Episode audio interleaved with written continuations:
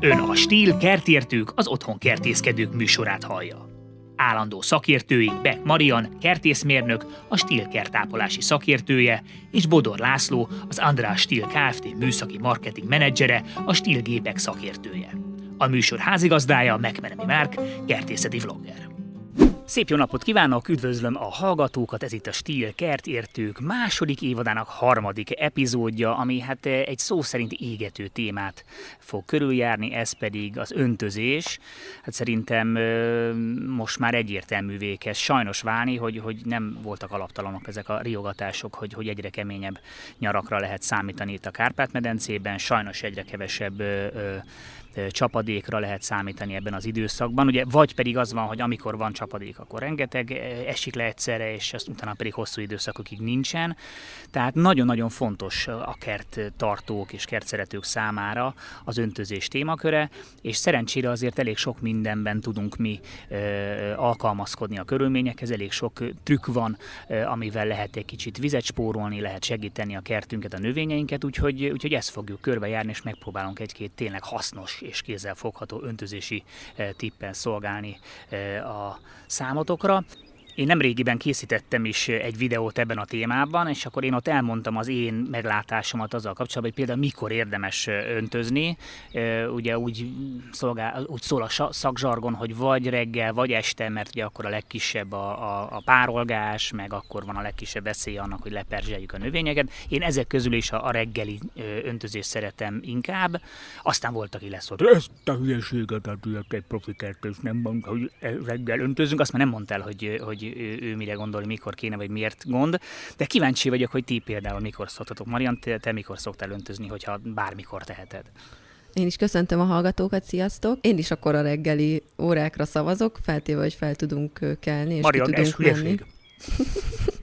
Pont amiatt egyébként, hogy egy kicsit lehűl én e- ezért gondolom azt, hogy jobb a, a növényeknek a, a levegővel is a, a hőmérsékletük, és ilyenkor, hogyha esetleg a csapvizet használjuk, akkor az egy sokkal kevesebb stressz hatás a növények számára, mint hogyha este, amikor még ugyanolyan meleg a, a növényeknek is a hőmérséklete, mondjuk akár 35-6 fok, mint a levegőnek, akkor egy, egy 10-12 fokos vízzel való öntözés az abszolút egy stressz hatás válthat ki belőlük. Egyébként, hogyha nem a csapból való öntözésről beszélünk, hanem akár esővízgyűjtő tartályokból öntözünk, vagy kertítóból, majd erről még fogunk beszélni, akkor, akkor azt gondolom, hogy este is nyugodtan a cserepes növényeket, az olyan dísznövényeket, haszonnövényeket, amik vízigényesebbek, azokat nyugodtan este is meg lehet öntözni egy jó kis esti borozgatás előtti móka. Hát igen, mert egy csomó mindenkinek egyszerűen azért, azért választja az esti öntözést, mert reggel nincs rá ideje, tehát most a munka előtt nincs ideje arra, hogy, hogy öntözzön, és ilyenkor mondjuk egy nagyobb kertet, ez tényleg egy, egy, egy akár fél óra, egy órás tevékenység de én még azt fűzném hozzá, hogy még azért is érdemes szerintem inkább, inkább a reggeli órákban, mert például a paradicsomnál kifejezetten probléma lehet az, hogy fölverődik az a víz, még akkor is, hogyha ha próbáljuk csak az, a, a tövét öntözni, akkor is fölverődik az a víz, és ugye az este folyamán az a, rajta, a száron rajta maradt víz, az, az elősegítheti a gombás betegségeknek a megtelepedését, tehát ezért is jobb, jobb a reggel. Reggel meg, ha vizes lesz, akkor a nap aztán megsüti, és hús, nincs a száron többet víz, tehát ez is, ez is emiatt is fontos. De igen, igazából ez tényleg az, hogy ki mikor tudja ezt, ezt megcsinálni. Laci, te mikor öntözöl? Köszöntöm én is a hallgatókat. Nálam is úgy van beállítva a rendszer, hogy általában reggel a hajnali négy órától szoktam öntözni. Itt érdemes külön válogatni a köröket is, akinek locsoló rendszere van, tudja, hogy vannak ilyen spritznis vagy rotoros fejek. Általában ezeknek különböző a vízhozamuk, tehát egész más mennyiséget juttatnak ki, míg a spritznisek azok jóval koncentráltabban öntöznek kisebb területeket, a rotorosnak több idő kell, tehát már érdemes nem is egy körre rakni ezeket a szórófejeket, hanem külön, csak a, külön körön csak spritznisek legyenek, ebből természetesen lehet több kör is, illetve a rotorosok is külön körül legyenek, illetve még azt is érdemes nézni egy időzítésnél, tehát hogyha kiszámoljuk, hogy mennyi vizet szeretnénk kijuttatni, hogy a rotoros fejek, ahol vannak, azok főként inkább napos részen, meg a spritzésre is igaz, inkább naposabb részen locsolunk, vagy pedig árnyékosabb részen, hiszen az árnyékosabb részre kevesebb vizet kell kijuttatnunk, ami akár egy fél napig is árnyékban van, mint az, amit akár 12-14-16 órán keresztül tűz a nap, tehát ott meg több vizet érdemes kijuttatni. Ilyen kérdéseket is kapunk, hogy hát miért csak egyszer locsolunk, amikor, amikor egy locsolórendszer egy nap három locsolási időt is be lehet állítani, miért nem osszuk el, hogy akkor reggel 8-kor, délben, meg délután 4-kor, és akkor pont akkor kell locsolni, amikor süt a nap, hogy ne égjen ki, hát ezt a témát én se vallom. Tehát én is azt mondom, hogy főként ez a reggeli legyen, illetve hogyha már tényleg ennyire nagy szárazság és asszály van, és akár több hétig nem esik az eső, akkor még egy ilyen késő esti kört, amikor már lehűltek annyira a növények tényleg, hogy nem éri őket ez a stressz, még esetleg egy ilyen 10 óra körüli időpontot még be lehet iktatni, hogyha aszályos a helyzet, de mondjuk három napi háromszori öntözés az, az elég ritka. Tehát Meg jobb egy... is egyébként, nem? Hogyha ritkábban, de, de hosszabb ideig Így van. öntözünk a növények számára, akár egyébként a gyepnél is sokkal ideálisabb egyszer több ideig bekapcsolni az öntözőrendszert. Igen, mert a növényeket arra kondicionálja, hogy ne arra számítsanak, hogy mindig gyakran kapnak kevés vizet, és elég, ha felszínen maradnak a gyökereik, hanem növesszék jó mélyre, keressék azt a vizet lent. Tehát igen, minél, igazából minél ritkábban kellene egy, egy nagy sűrű öntözést, de, de ez, ez a fajta hőség, ami van, ez, a, ez az elképesztő sütő 36 fokos meleg, ez, ez tényleg ezt, ezt nagyon kevés növény viseli el plusz öntözés nélkül. Tehát ez, ez tényleg egy, egy, egy kardinális, kardinális kérdés, hogy, össze, hogy hogy állítgatjuk be a dolgokat. Gyep esetén én is úgy tudom, hogy az a legjobb, hogy akár nem is minden nap öntözünk, hanem egy héten csak kétszer, maximum háromszor, de akkor legalább 15 centi mélységben ázzon át a talaj. Tehát annyi vizet kellene kijutatni, ami 15 centi mélységben átáztatja a területet, pont amit mondtál Márka, azért, hogy a gyökerek lefele menjenek, ne csak a felszínen legyenek, viszont tényleg hát annak nincs értelme, hogy három nap alatt meg a zöld része meg teljesen elég, mert akkor bárból van a gyökere, az a növény az elpusztul. Igen, hát most, most konkrétan olyan, olyan, olyan szintű a hőség, én látom a gyepmely reggel alaposan belocsolom, és délutánra már teljesen szikka, tehát olyan, mint, mint máskor egy, egy, egy hét szárazom a hagyás után, tehát ez most, ezek tényleg teljesen másfajta, másfajta körülmények. Egyébként még annyit a gyephez, meg a túlöntözéshez, ugye nagyon sok mindenki, akinek gyepszőnyeg van, meg öntözőrendszer, utána meg arra panaszkodik, hogy begombásodik a gyepük, és ugye sárga foltok lesznek rajta, tehát ennek is az az oka, ez a, ez a túlöntözés. Jó, de jó, van öntözőrendszer, rátoljuk akarjuk, akkor menjen naponta kétszer, és akkor viszont ez, ez a probléma, hogy akkor, akkor szépen begombásodik. Arról nem is beszélve, hogy ez a folyamatos öntözés meg kimossa az összes tápanyagot a, a, a, a talajból, és akkor meg utána meg lehet nyomatni neki a jó kis műtrágyát, jó kis ördögi kör. Így van, így van, így van. Így Még van. a moha másik ilyen hasonló dolog, ami szintén a árnyékosabb helyeken, ha már több vizet adunk, mint ami szükséges, akkor rögtön bemohásodik, a moha pedig elnyomja a gyepet. És ugyan zöld lesz, szerencsés esetben valami zöld mohát kapunk, de, de hát az se gyep, tehát igazából aki gyepet szeretne, akkor az nem éri be a mohával.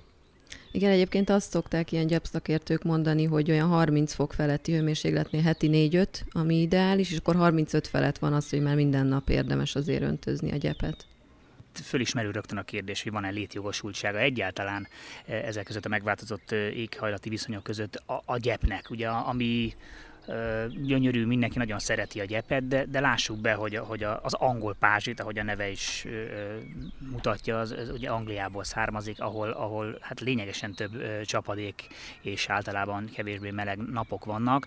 Tehát nekünk itt ezeket a nagy gyepfelületeket erőnek erejével föntartani, hát én, én, nem, én nem érzem életszerűnek és, és és környezetudatos dolognak. Nálam is egyébként egy 150 négyzetméteres gyep van, de én most folyamatosan tervezgetem, hogy hogyan tudom egy kicsit lecsökkenteni a méretét, mert hogy olyan erőforrás igénye van, amit, amit hát több, több, többet kell vele foglalkozni, mint az egész kerttel cakkumpak. Tehát szerintem itt, itt muszáj lesz egy picit újra hangolnunk a dolgainkat, és egy kicsit a gyepeinket kisebbre venni, ami biztos nem lesz könnyű, mert egy csomó mindenkinek még mindig a kert az egy, az egy nagy gyepfelület, itt, itt tényleg bejön a képbe az, hogy egy kicsit szerintem újra kell gondolni azt, hogy egyáltalán mit gondolunk a kertről, hogy néz ki a kert, milyen növényeket ültetünk, hogy rendezzük el, van-e mekkora gyep, van-e árnyék felette, tehát hogy itt sajnos ez, ez, ez egy, egy, egy messzebbre mutató ö, probléma, és, és tényleg az, hogy milyen növényeket választunk. Tehát ezt itt, itt adáson kívül Mariannal már beszélgettünk róla, hogy ez is egy nagyon fontos szempont, hogy, hogy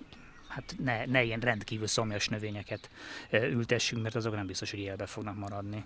Igen, én, én teljesen ezzel egyetértek, amit mondtál, és a saját példánkat elmesélem. Nálunk egy hatalmas nagy diófa van a gyep közepén gyakorlatilag, egy, egyébként egy árnyéktűrő gyepfajtánk, gyep, gyepkeverékünk van, és, és azt lehet észrevenni, hogy ahogy mész a napos rész, részen keresztül ebbe az árnyékos kertrészbe, mint hogyha 3-4-5 fokkal akár hűvösebb lenne itt, és gondolkoztunk rajta még előző évben, hogy ezt a diófát kivágnánk, de pont emiatt, hogy valószínűleg sokkal kevesebb öntözést igényel így, hogy nem süti egész nap a nap, csak annyi, hogy ilyenkor arra kell figyelni, hogy egy olyan fűkeveréket vásároljon az ember, ami kifejezetten árnyéktűrő fajtákból van összeállítva. Igen, én, én most akarok a gyep közepére ültetni egy fát pontosan ebből, ebből kifolyólag. Hát nem, nem hogy, hogy pár fok tudtommal, akár 10 fok különbség is lehet. Érezhető, itt, itt, azt igen. akartam igazából mondani, hogy egy érezhető, ahogy átmész a, a, a fa alá. Sok helyen látni, hogy új telket vásárol valaki, és akkor rögtön az összes régi fát kivágja.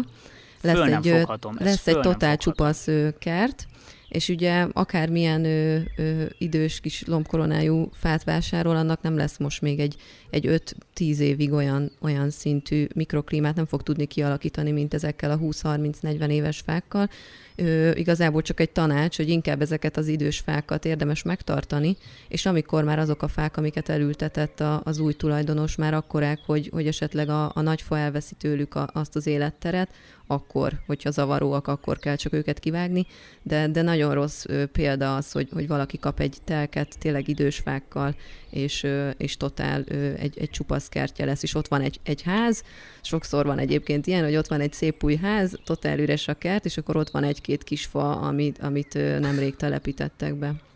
Én ettől, én ettől teljesen ki vagyok. Hát a, a fa szerintem a legnagyobb érték, mint ahogy mondtad is, Marian, hogy ez, ez 50-100 év akár, amíg eléri a fa azt a, azt a terjedelmet, ezt nem tudod megvásárolni pénzzel. Tehát, hogy ezeket a fákat minden erőnkkel őrizni kellene, és mindent elkövetni, hogy, hogy, hogy minél ritkábban kelljen fát kivágni, és ehhez képest igen, egy csomó mindenkinek még mindig ez van a tudatában, hogy jó, akkor a telek az üres, azon ne legyen semmi, és akkor tényleg kivágják az összes fát. Úgyhogy ezt, ezt igen fontos Úgyhogy ezúton is üzenjük mindenkinek, hogy ne tessék bántani a fákat. Tehát amikor csak, ameddig csak lehet a fákat próbálják meg megmenteni, próbálják meg úgy kitalálni a házat, a kertet, hogy a fák azok megmaradjanak, mert nagyon-nagyon fontos barátaink ők, és a, a jövőnk múlik rajtuk.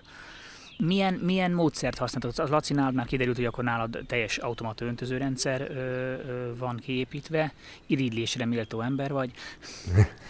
Én, Kivéve a veteményest, mert ugye a veteményest azt uh, igazából uh, ott jobban látja az ember, hogy mikor, mikor mennyi vízigénye van, illetve amikor az esővíz is a veteményeshez van egy egyszerű csatornával vezetve, tehát ha eső volt, akkor ott kevesebb vízre van szükség, hiszen a csatornában az elég jelentős mennyiség jött ki a tetőről, úgyhogy a veteményes kerten kívül a füves területeket próbálom locsolórendszerrel vízhez juttatni. És akkor ti mibe gyűjtitek az esővizet? Ö, van egy ö, föld alá régi emésztő, illetve hát egy téglából kirakott régi emésztőrendszer, ö, luk volt, és én ezt belülről, tehát fölül kinyitottam a betonfedelet, és beraktam egy esővízgyűjtő műanyag, ilyen másfél köbméteres tartályt, tehát nekem igazából a földfelszín alatt van ez az esővízgyűjtő rendszer, egy ilyen régi, ugye most már csatorna van, de régen ezt a emésztő gödröt ezt nem betemettük, hanem erre hasznosítottam. És így és legalább... akkor szivattyúval? és akkor Tudjátok? szivattyúval, illetve a magas nyomású mosóink is, mert egy méter ö, mélységből tudnak ö, vizet felszívni, tehát akár még a, a magas nyomású mosóval is tudok ö, belőle vizet kinyerni. Wow. Nem mondod, hogy maga magas nyomású mosó, az, az kvázi kiszivattyú, tehát nem kell feltétlenül slagra vagy Így nyomásra van. rákötni, hanem... Így van, tehát megoldható az, hogy, hogy ezzel vizet emeljünk, vagy hát például akár egy kerti medencéből, ilyen fürdőmedencékből, amik nem ilyen másfél-két méter mélyek, hanem ezek a 50-60-70 centis medencék, ebből a, a vizet kinyerjük. Itt lehet, hogy nem fogunk olyan nyomást elérni, mint egy hálózati víznél, hiszen ott ez a belépő két-három minimális két-három bár magasabb munkányomást képes létrehozni, de, de arra, hogy esetleg ott körbelocsoljunk, arra, arra megfelel. Sőt, mondtátok is, hogy a hőség ellen hogy lehet védekezni, én ezt a technológiát szoktam alkalmazni, hogy nálam van egy körülbelül egy olyan 60-70 négyzetméteres térköves felület, hát ez nyáron ebben a 30-38 fokban borzasztóan fölmelegszik, és hát régen is csináltuk azt, hogy ezt locsolva, tehát slaggal, ha az ember vízzel elocsolja, akkor egy kicsit lehűl, és ahogy párolog, egy kicsit hűvösebb lesz. Hát én ezt az időszakot szoktam arra használni, hogy a térkövet letisztítsam magas nyomású mosóval, tehát ha már úgyis vizet kell rá juttatni, hogy párologjon, akkor méne ö, oldjam meg ezt úgy, hogy közben még munkát is végzek. A végeredmény szinte ugyanaz, csak annyi, hogy még a kő is tiszta lesz. Így hát az ilyen térköves felületeket én ilyen, ilyen nagy melegben szoktam tisztítani, és ilyen two in van eredménnyel több-kevesebb sikerrel végzek vele. Ekkora ö, térkő esetén amúgy melyik, melyik ö, magas nyomású mosót szoktad ajánlani? Hát őszintén szóval, ami nekünk a palettánkban van, a kínálatunkban van, bármelyik alkalmas rá. Itt inkább a, a munkaidő az, ami befolyásolja azt, hogy, hogy melyik gépet válasszuk, tehát hogyha tényleg csak egy pár négyzetméterünk van, vagy 10-15 négyzetméterünk, arra a legkisebb, legolsóbb magas nyomású mosoly, és jó, hogyha azért már jelentősebb területekkel rendelkezünk, illetve nem csak a terasztisztításra, hanem hogyha valakinek ilyen műanyagborítású ö, háza van, illetve ö, gépjárművet, vagy gépjárműveket sűrűn otthon szeret mosni, akkor szoktam ajánlani azt, hogy már ne a az úgynevezett egydimenziós termékek közül válasszunk, hanem akkor inkább egy kicsit magasabb kategóriájú, kicsit nagyobb a munkanyomás. Tehát ezek olyan 100-170 bár közötti munkanyomáson dolgoznak ezek a gépek, és hát rengeteg kiegészítő is kapható hozzájuk. Van ilyen rotonos szegymarófej is, amivel a fém szennyeződött fémfelületekről is el lehet távolítani a, a különböző szennyeződéseket, sőt, olyan lehetőség is van, hogy finom, finom kvarchomokot szivatunk hozzá a vízsugárhoz, és kvázi, mint egy ilyen butább homokszóró berendezés, akár wow. ilyen rozsdás felületeket is le tudunk tisztítani. Ú, de jó. Mondjuk bontott Szuper. téglát is lehet így mondjuk tisztítani? Van olyan teljesítményű vele már igen. Különböző fúvókák, szórófejek, kefék, ilyen felülettisztító kefék, tehát elég széles a paletta, amit, amit tudunk használni. Még egy kicsit visszakanyarodva ahhoz, ahonnan egyébként elindultunk most ebben a, ebben a körben, az az esővízgyűjtés, ami szerintem egy tök fontos téma, és jó, hogy felosztod, Laci, hogy ez szerintem szintén egy, egy, egy nagyon fontos dolog, hogy ahol csak lehet gyűjtsük az esővizet, tehát mindenkinek igen elfér a kertjébe egy ilyen egy ilyen egy másfél köbis kis tartály, vagy tényleg ha van egy régi emésztő, akkor oda, oda lehet belevezetni, mert, mert hát ez, ez nagyon nagy kincs, tehát az esővíz az, az, az a, legjobb, a legjobb öntöző. Nekünk felszín feletti esőgyűjtőnk, esővízgyűjtőnk van, de pont amit talán azt mondtad, Laci, hogy ugye előnye ennek, ami a földfelszín alá van téve, hogy nem melegszik fel annyira benne a víz, illetve még ami fontos, hogy nem kell attól félni, hogy a madarak ürüléke belekerül, falevelek, különböző szennyeződések, plusz, amit ugye mondtál, hogy egy akna fedél igazából az egész, és nem veszel el tőle, nem veszel el a kertből, hogyha nincs annyira nagy kertje valakinek nagyobb részt. Én egyébként azt mondom, hogy ezek a, a műanyag, akár már egyébként ilyen amfóra alakú esővízgyűjtők is vannak, ezek, ezek még szépek is lehetnek a kertben. Inkább erre szavazok, mint mondjuk ezekre a hordókra, amik néhány év alatt valószínűleg elkezdenek szivárogni, utána pedig mehetnek a kukába, bár jól mutatnak, de, de sokkal inkább jobbak ezek a műanyag esővízgyűjtők. Annyira kell ezeknél figyelni, hogy télen ugye le kell ereszteni belőlük a vizet, és le kell zárni a tetejüket, mert hogy a, a fagy hatására megrepedezhet a műanyag, és akkor következő évben már már mehet a kukába, de hogyha egyébként pedig figyelünk rá, akkor 10-20 évig gyakorlatilag egy teljesen jó megoldást nyújtanak. Illetve meséltem még nektek itt az adás előtt, hogy, hogy mi régen a medencét, azt, azt jó sokáig kitoltuk, de nem a fürdés tekintetében, hanem miután már nem lehetett fürdeni olyan szeptember-októberben, akkor teleraktuk keszegekkel, kárászokkal, kisebb pontyokkal a, a medencét, így gyerekkoromban, és nekem november közepén van a szülinapom, ilyenkor mindig a, a zsúr egyik nagyon fontos eleme volt, hogy egy horgászversenyt rendezett nekünk apukám, kifogdostuk a halakat, és akkor utána egyébként egy szivattyúval azt a vizet, ami már nem volt ö, annyira kristálytiszta, azzal öntöztük be még így tél előtt, egy nagyon jó szerves anyagokban gazdag víz volt. Jó kis a... halka kis víz, az a legjobb. Így van, megjelentek ugye benne a, a, a, akár ilyenkor a csigák is, különböző vízi élőlények, Utána a medencét azt, azt nem volt annyira kellemes letisztítani, de egyébként ez a szerves anyagokban gazdag víz, ez szuper volt ott a körülötte levő növények számára. De egy kerti már tóval... akkor is magas nyomású mosótok egyszerűbb lett volna az életetek. Hát ez az. Most, hogy tudom, hogy az is jó lett volna ebbe. Egyébként egy kerti tóval is ez, ez megoldható, úgyhogy ha az ember a kerti tóból vödörrel, locsolókannával kimeri a vizet, és ezzel öntözi azokat a növényeket, akár egyébként este, amik, amik érzékenyebbek mondjuk a stresszhatásokra. Például a veteményesben ez egy tökéletes víz lehet. Ugye ez egy lágy víz a, a csapvízzel ellentétben, és, és pont emiatt, hogy a benne élő láthatatlan mikroorganizmusok, a csigák, a, a, a növények, amik a, amiket a kerti tóban ö, ültetünk, illetve mondjuk, ha halak is vannak benne, ez egy nagyon jó szerves anyagokban gazdag víz lesz. Esténként pedig egyébként, hogyha látjuk, hogy csökken a szintje, akkor slaggal, a, a vezetékes vízzel nyugodtan fel tudjuk tölteni, és pont a benne élő növényeknek a hatására ez, ezt a kemény vizet, mivel nem olyan nagy mennyiségbe töltögetjük újra esténként, ez, ez nem lesz egy, egy stressz hatás a, a tóban élő élőlények számára, sem pedig utána, amikor a növényeket ezzel megöntözzük. Én ezt kicsi, kicsibe csinálom ugyanezt, mert sajnos kerti tavam nincs, de van akváriumunk, és akkor ott is az, az a, a heti vízcsere az így szokott zajlani, uh-huh. hogy akkor le egy pár kannányit, akkor leszívok belőle, az megy a szobanövényekre, és akkor utána az, a, a, a, ami marad, azt meg föltöltöm csapvízzel, és akkor igen, pont ugyanez a folyamat, egy kicsit szerves, van benne egy kis trágya, ugye van a, eleve van ez a e, hidropónia, ami erről szól, hogy, hogy halak, halakat tartunk, és akkor a halaknak a vize megy a, a, a zöldsége vagy a veteményeshez, mert hogy jól föl van tuningolva a szerves anyaggal.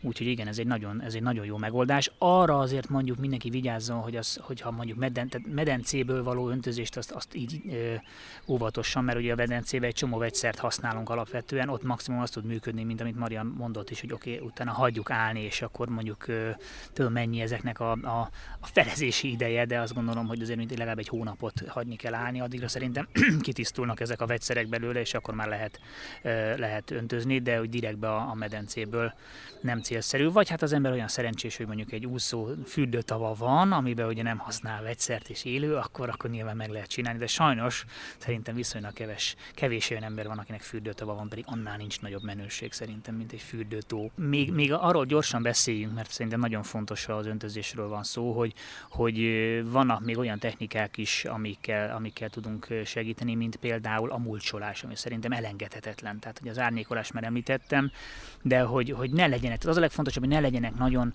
napnak kitett csupasz felületek, tehát a mulcsolás az szerintem iszonyatosan fontos a veteményesben is, a, a évelőágyásban mindenhol, te próbáljunk meg, próbáljunk meg mulcsolni. Igen, Ez hát hogyha viszont... egyébként egy veteményesben ö, mulcsozik az ember, akkor azt veheti észre, hogy még az ilyen meleg ö, időben is mondjuk kitalálja, hogy na, oda még egy kis cukkinit elvetek szeptemberre, még hát ha beérik, vizes lesz gyakorlatilag a talaj egy, egy 8-10 centiméterig, úgyhogy, ö, úgyhogy én is azt mondom, hogy mulcsozásra fel is, és számtalan előnye van.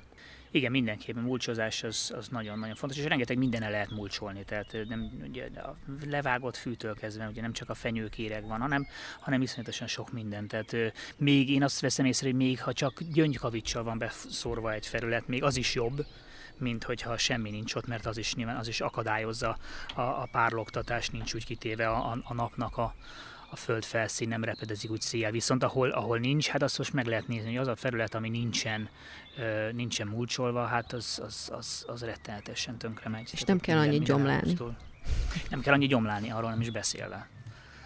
Bár egyébként a gyomok is megjelennek egy miség, hogy mi a, mi a gyom, meg mi, mi, mi nem gyom, és hogy, mi, hogy ér, biztos, hogy mindenhonnan feltétlenül ki kell húzingáljuk a gyomokat, vagy van esetleg valami hasznuk is, mert hogy a gyomok is végül is a természetnek a gyógyító folyamatához tartoznak, és megpróbálják ott egy kicsit szintén leárnyékolni magát a, a természet, meg lazítani a gyökerekkel, de ez egy másik adás témája lehetne, hogy mit jeleznek a, mit jeleznek a gyomok. Az ilyen nyarak miatt, mint mondjuk ez az ideje, a tavalyi azért ilyen csapadék szempontjából egy kellemesebb nyár volt, de hogy most hetek óta nálunk például abszolút nem esett eső, érdemes szerintem olyan szárazságtűrő, vagy akár extrém szárazságtűrő növényeket ültetni a déli fekvésű, nagyon meleg, nagyon napos kertrészekbe, amiket azon kívül, hogy ültetés után nyilván néhány hétig, hónapig még meg nem gyökeresednek, meg nem erednek öntözni szükséges, de utána a természetes csapadék az tökéletesen elég a számukra.